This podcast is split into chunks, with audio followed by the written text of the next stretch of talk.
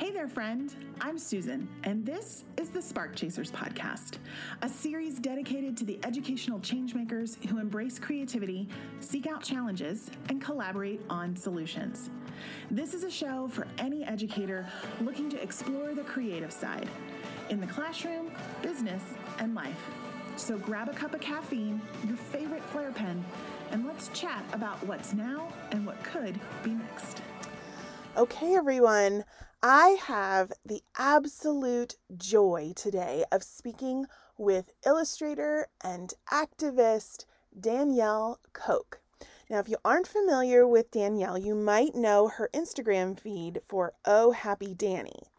Danielle Coke is a 25 year old illustrator from Atlanta. Yes, she's just 25. And she runs the popular Instagram account Oh Happy Dani with over 400,000 followers.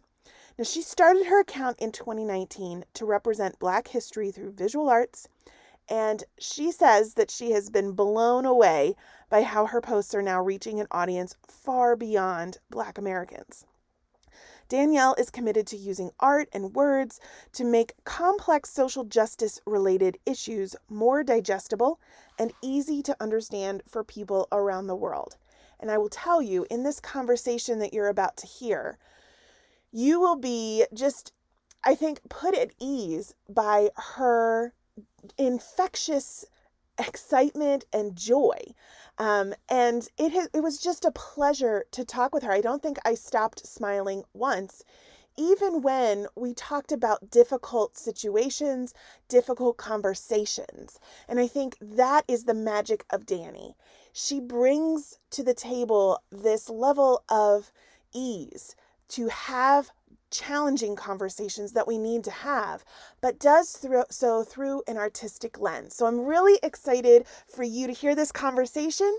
And as always, please let us know your feedback. Come on over to artsintegration.com forward slash spark chasers and leave us a note, send us a message about how you're feeling about this and what questions you might have for me or for Danny after we're done with this episode. So here is Danny Coke. All right. Well, hello, Danny. Thank you so much for being on the podcast with me today. Hi. Thank you for having me. I'm so excited to be here. Yeah, absolutely. So, if anybody is not familiar with your work, would you mind just kind of giving us an introduction about you and your work? Just a just a little history. Sure. So, my name is Danielle Coke. I go by Danny sometimes, and I am an artist and advocate, I like to say. I tend to take complex ideas and make them more digestible and easier to understand through illustrated infographics or simple illustrated pieces of art.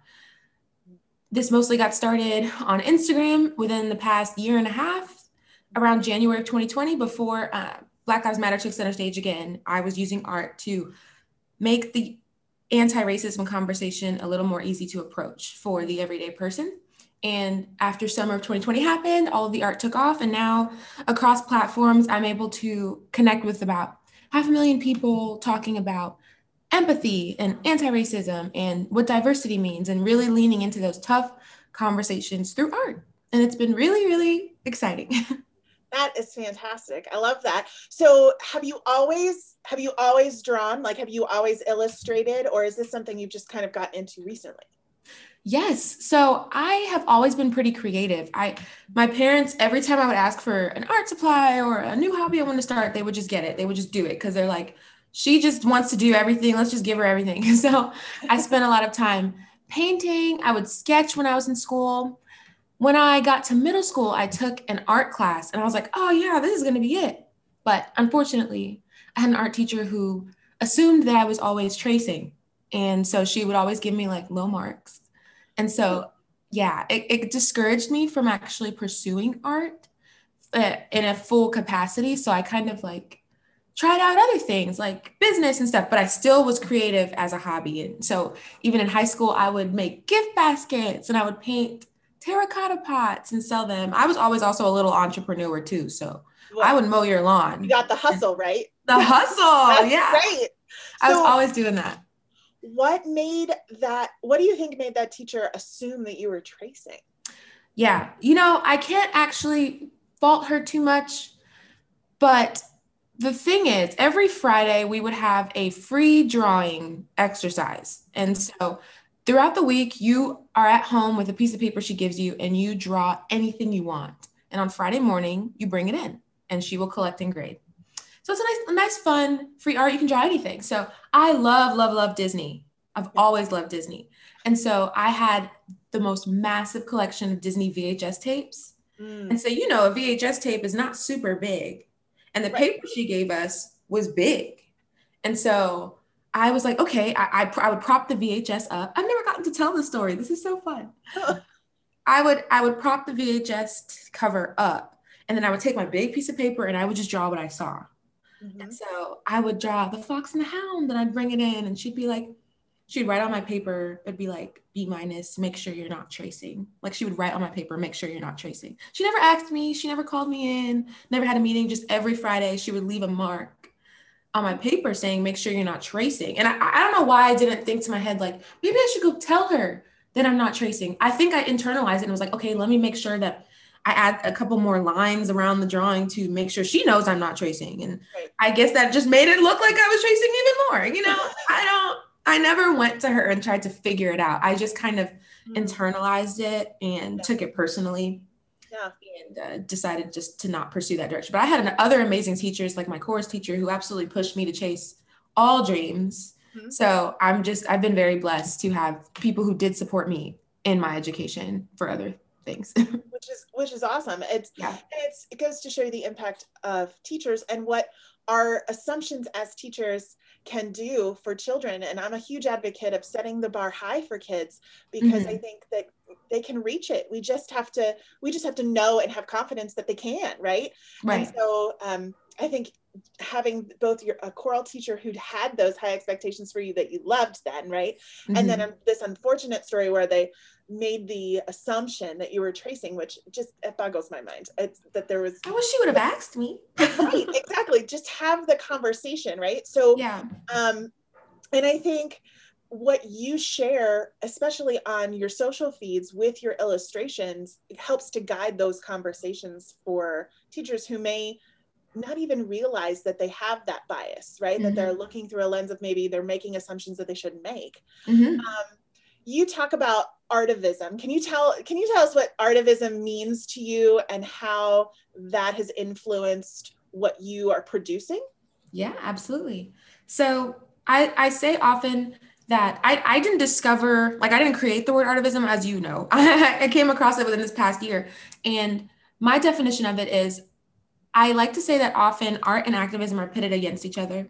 People say, oh, art is meant to invoke emotion. It's like a feelings type of thing. And activism is meant to encourage action. And the two seem like they're opposites, but when you combine them, you have a very powerful tool because you're able to use the power of art and activism to encourage action by invoking emotion. You're playing on both parts of the human mind and soul. And so I've seen it work wonders over the past year from other artists artists other than myself and then even in the work that I've been able to create because when I first put out an illustration the first reaction of someone is not like oh I'm about to learn something. It's oh that's pretty. That's nostalgic. That color palette makes me feel safe. Or that illustration of a person reminds me of my childhood. It takes somebody back. And so their first reaction is not uh, to fight it. It's to see what it's all about. And then when someone actually engages with it, they see, oh, this is talking about something that I probably otherwise would not have looked into myself. And so I've seen the power of it in breaking down barriers that are often present when we're talking about things like race or equity or anti racism. And I think it's been super powerful to watch how, as those barriers break down, people open up and say, wow, okay, this is a conversation that I can be a part of, and I do have a part to play in the larger story. Mm-hmm. So I, I love to hear about the process of artists and how they go about creating. So when you're, you just talked about selecting a color palette or considering the overall feel of the piece as a way to invite people in to have a conversation about it.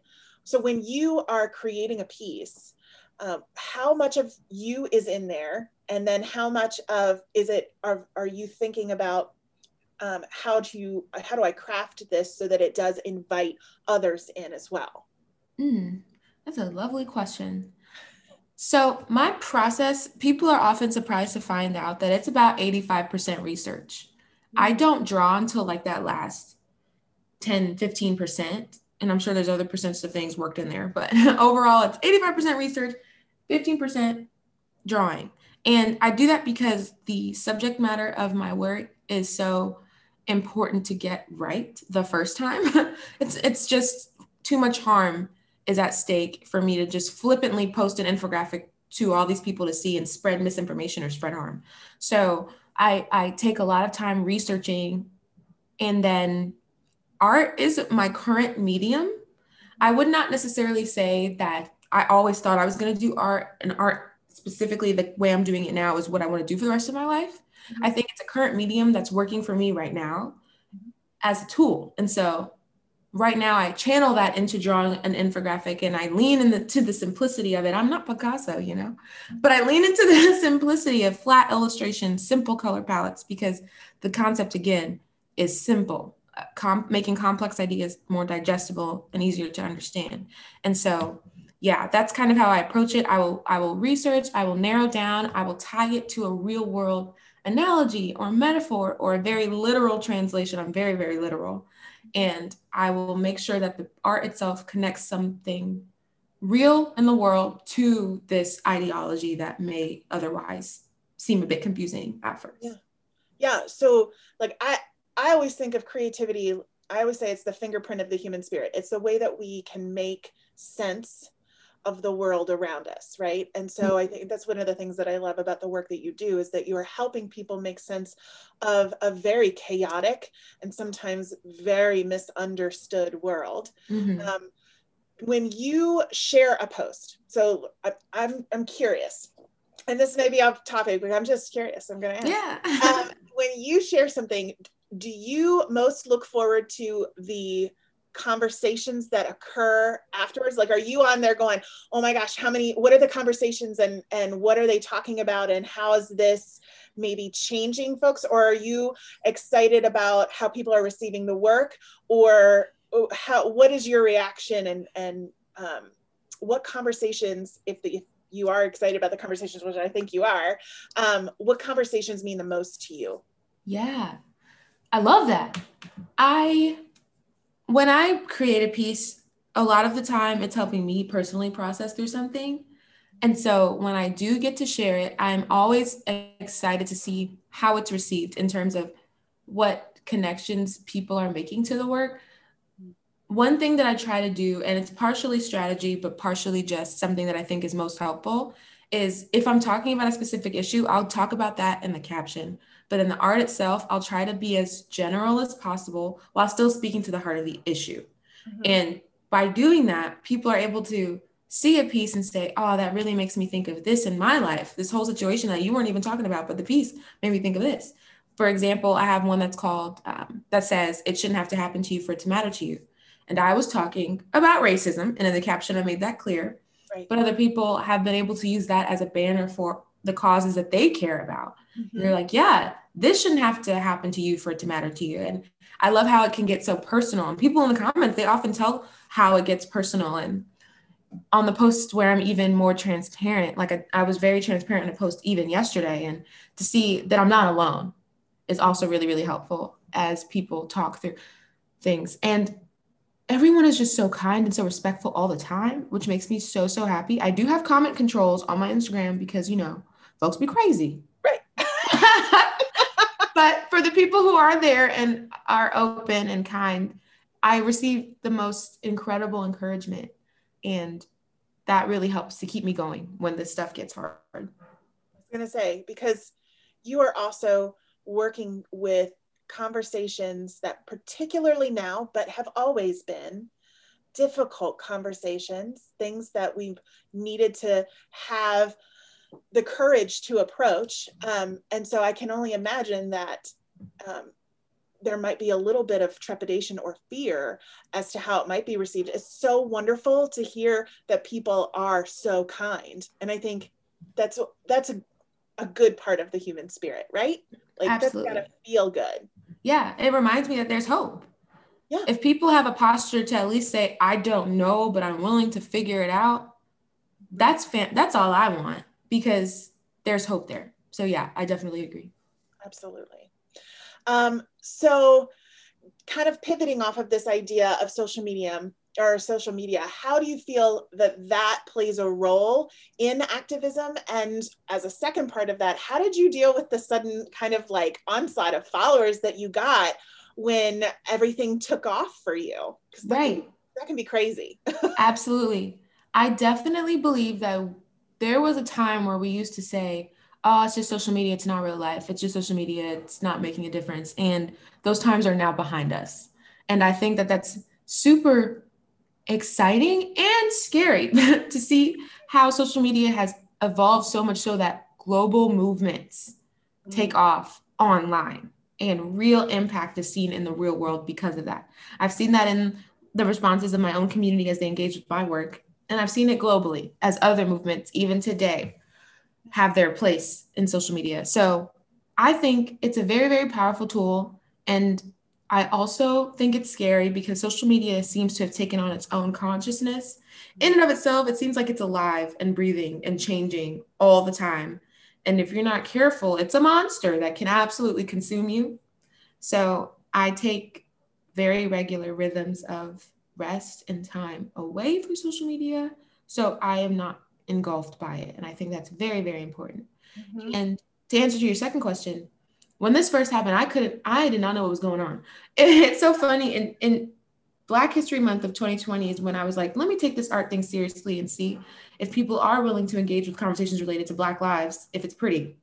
And so the answer was yes, because I started out with about 700 followers in February, ended with around 10K. And so I was like, wow, okay, you guys are listening.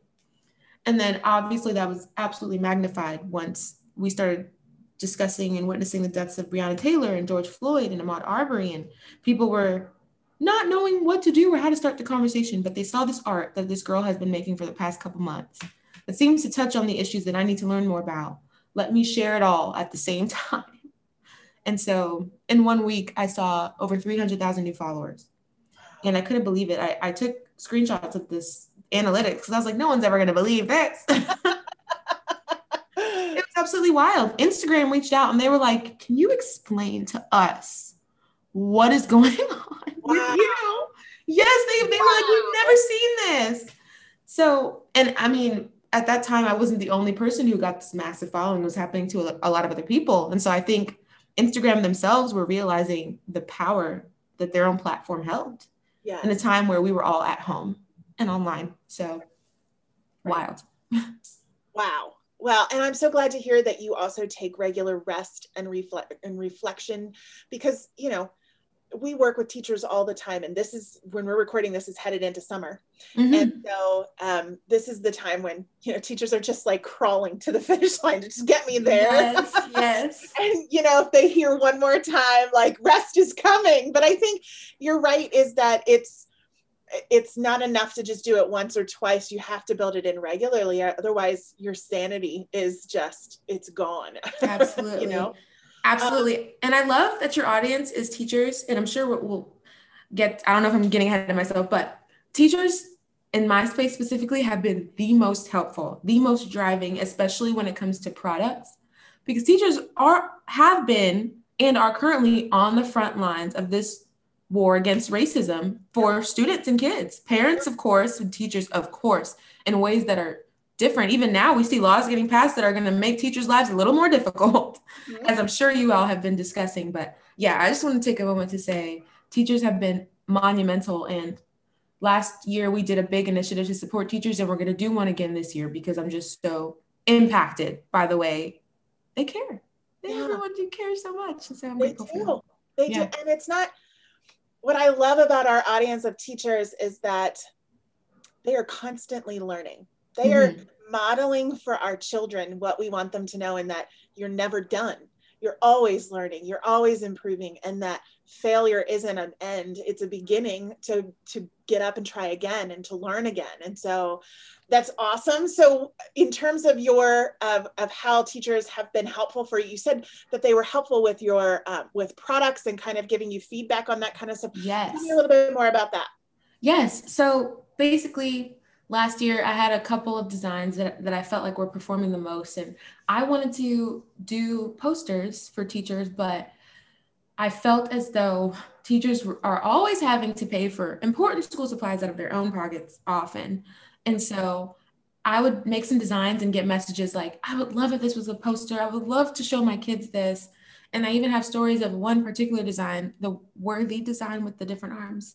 How teachers said, I have students coming up to this poster and pointing at arms and saying, That's me. Oh. That shook me. I was like, Oh my gosh, the future. And so I, I those based on feedback like that, I would turn certain designs into posters, and then uh, in the fall ish of that time, we did a huge poster giveaway where we raised about ten thousand dollars and sent out free posters to hundreds of teachers. Mm. And even today, I'm uh, seeing those photos of those posters in those classrooms just means a lot to me. And I know that we're going to have to get a little sneakier with how we empower students with anti racist efforts, but I'm in it for the long haul and helping teachers navigate and figure what that looks like from an art perspective at least. Mm-hmm. and uh, this year we're definitely i haven't talked about this with anybody yet so you're the first to hear. We're doing a whole um, we're going to do personalized boxes of art and stickers and mini prints that teachers can purchase or have their school purchase on their behalf. Mm-hmm. and uh, not only decorate their classroom but empower their students with things that they can keep and so, uh, based on how that works and how we, the feedback that we continue to get from teachers, we're going to sort that out to make sense and really, once again, try to serve this community and make it a bit easier. Danny, I don't know that you know how important that is um, because there's there were some statistics released just today, I think, on um, the fact that many children never see a teacher that looks like them in a classroom. Mm. I think in uh, the the statistics today that I read were that there were places in the South where 40% of the schools do not have a single black educator in them. Wow. In Maryland, we, we're at I think 20%. And so if a child never sees someone who looks like them or who could be in that position of somebody who is like a teacher who has that kind of um, role in their lives it's difficult for them to then imagine themselves that way. So what you're doing by offering those things so that children see themselves reflected in their own classrooms is so important. So thank you for that. I'm just i'm in awe of that. Thank you. Yeah absolutely. I'm glad to know that that's definitely still a felt need and that teachers aren't just looking past that, but are internalizing the importance of it. Yeah, absolutely. So um, I'm curious: is was there a person who um, helped you find your voice or creativity? Um, and if so, who were they? Hmm. You know, I, I said this earlier, but I have to give that credit to my parents hmm. for always saying yes to my wild ideas. they were so supportive all throughout my life. And so I, I talked about in school how I would want to paint terracotta pots and start basket companies. And they were like, all right, let's go to the dollar store and get all your stuff. Let's go to Michael's. Let's they were just there and always empowering and encouraging me to just do the thing. And as immigrants, first generation immigrants, uh, my parents were born and raised in Jamaica. Oh, okay. It's it's very important for parents who are immigrants to instill into their children like you need to live the american dream. You need to go to this college go have this career and make roots here. And while they do believe that and they definitely wanted me and my brother to go to college there was never the assumption that i had to pursue one linear future. They were always like you do what's on your heart. We are here to support that. And without that I could not be doing this. How could they have ever imagined? And so, even when this all first popped off, my mother was never surprised. Mm, and I think that goes to show that she always had that belief in me because she set me up to do whatever I wanted to do. And she said she's always seen it in me. So she's always known. Like things will blow her mind, obviously, like, but she's just like, all this stuff we knew. We knew. And yeah, very grateful for supportive parents. That's amazing. And from somebody who also has very supportive parents, and I feel blessed, and I'm sure you do as well, because that's not always the story, but when it is your story, it's it gives you wings like nothing else, right? Right. Absolutely. Yeah. And it makes you want to do your best for them as well. Yes. Yes, absolutely. Um, so you touched on this a little bit at the very beginning. You talked about how this medium is working for you right now. Um, where do you see yourself though going maybe in the future? Yes, a wild question for me to answer because so much has happened in about yeah. a year. I know. It's like that five year question. What's your five year vision? Oh, like, man. right? Who knows? Absolutely. I definitely think I want to get into creating more dynamic content, whether it's getting into video resources or tangible physical resources. I definitely want to start making, taking my content offline in a sense and really equipping people in homes and schools and wherever to have these conversations daily, whether it's through more art or, like I said, more resources. Or one day I'd love to do a fun event. Like, mm-hmm. I'd love to just have a love centered, racial justice fueled event that mm-hmm. people come to and have fun and learn and bring other people and everyone falls in love with justice and it's just like i have dreams there's no blueprint for what i'm doing currently you know yeah, Every yeah. day it's like i wonder if this will work and if right. it does i write that down and we just we that's exactly what we did. That's exactly yeah. what we did with arts integration. So it's very similar like yeah. if that's where let's see what works what people respond to and then go in that direction. Right. organic right? Yes.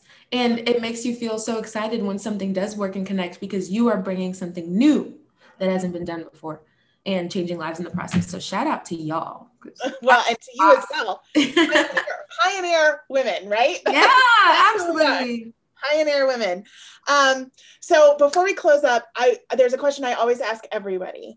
Um, what do you think is the most important thing that educators can walk away with from this conversation from this year? Mm, yes. Well, I guess from this conversation, and you mentioned it when I told my story in school, I think teachers, educators have a unique opportunity to encourage students in very different ways to pursue what's on their heart and to be an encouragement to them, especially as they navigate and explore maybe I want to be an artist. Maybe I want to be a scientist. Like maybe I want to do something where I don't see a lot of representation in. I think equipping and empowering these students to chase their dream without limits is something that's super, super important. And even with this past year, we've seen, I like to say that 2020 had took the world and kind of turned it on its axis a little bit more. And we are all now more bent towards justice as a society. We have a new posture and so I think that there's no going back at this point. The conversations will continue to be hard and may get harder. And that shouldn't discourage or scare anyone, but rather it should be seen as a beautiful opportunity to say, how can I love a student, a coworker, anybody through the lens of seeing them in their fullness and answering the question, in light of how you were created, how can I best serve you today? I think that's a beautiful opportunity that we can walk into every day. And so I hope that that's an encouragement to anyone listening. Thank you so much, Danny. This is a wonderful conversation. I really appreciate it. Yes, I love talking to you. Thank you. All right. See you at our conference in Oh yeah. In July. Woo! Excited. Yay! See ya. All right. Well, check that off your list, my friend. You just finished another episode of the Spark Chasers podcast. If you want more, head over to artsintegration.com forward slash spark chasers for show notes, a space to tell me what you thought of today's show, and links to what we talked about today. And don't forget to subscribe and leave a review. This helps others find the show so we can all grow and learn together. Can't wait to get together again soon.